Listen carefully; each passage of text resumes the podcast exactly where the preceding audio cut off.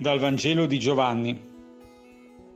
In quel tempo molti dei discepoli di Gesù, dopo aver ascoltato, dissero, Questa parola è dura, chi può ascoltarla? Gesù, sapendo dentro di sé che i suoi discepoli mormoravano riguardo a questo, disse loro, Questo vi scandalizza, e se vedeste il figlio dell'uomo salire là dove era prima? È lo spirito che dà la vita, la carne non giova a nulla. Le parole che io vi ho detto sono spirito e sono vita, ma tra voi vi sono alcuni che non credono. Gesù infatti sapeva fin da principio chi erano quelli che non credevano e chi era colui che lo avrebbe tradito, e diceva, per questo vi ho detto che nessuno può venire a me se non gli è concesso dal Padre. Da quel momento molti dei suoi discepoli tornarono indietro e non andavano più con lui. Disse allora Gesù ai dodici, Volete andarvene anche voi? Gli rispose Simon Pietro, Signore, da chi andremo? Tu hai parole di vita eterna e noi abbiamo creduto e conosciuto che tu sei il Santo di Dio.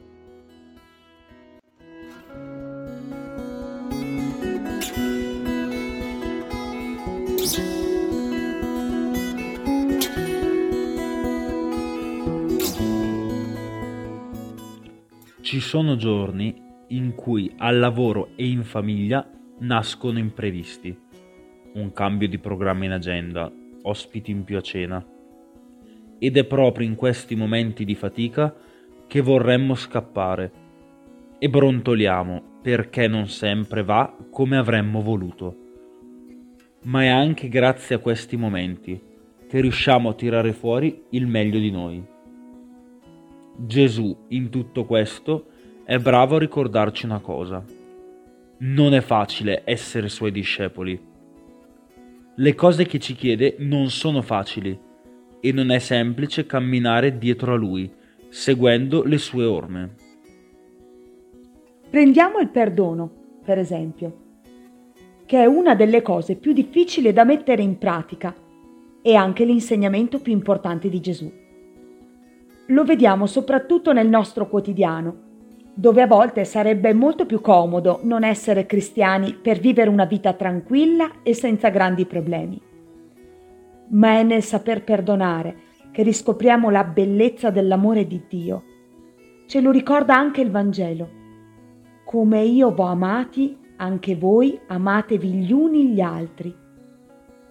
Non è facile, lo sappiamo, ma se abbiamo scelto di seguire il Signore, sappiamo anche che serve un po' di fatica.